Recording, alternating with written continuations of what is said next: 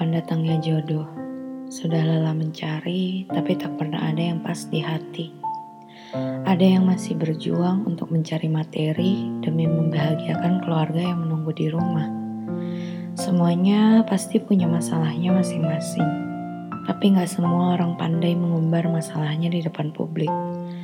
Ada yang menyimpan dan hanya dicurahkan lewat doa. Diselipkan dalam doa, berharap semua akan berlalu. Gak semua orang yang terlihat baik-baik saja itu tidak punya masalah. Gak semua orang yang terlihat sempurna itu benar-benar sempurna. Semua orang punya lukanya sendiri. Jadi jelas saja kita tidak bisa meremehkan luka orang lain. Terkadang kesedihan dijadikan kompetisi, hanya untuk menarik simpati dari orang sekitar. Sepertinya dia yang paling menyedihkan di dunia ini.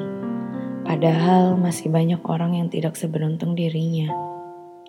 Padahal banyak orang yang iri dan ingin berada di posisinya. Memang manusia tidak pernah puas dengan apa yang telah dimilikinya. Makanya kita diajarkan untuk bersyukur. Kita selalu diingatkan untuk selalu bersyukur. Karena memang pada dasarnya manusia adalah makhluk ego yang tinggi, rasa sombong yang tinggi.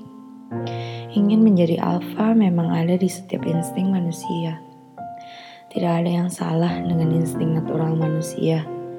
Hanya saja di bumi kita hidup dengan akal. Kita bisa menentukan kata apa yang kita ucapkan dan kita bisa menentukan sikap apa yang akan kita lakukan. Semuanya adalah keputusan kita. Semuanya adalah pilihan kita. Dan setelah segala usaha yang telah dikerjakan, ada hal yang hasilnya belum diperlihatkan. Terkadang, gak semua hal ada jawabannya sekarang.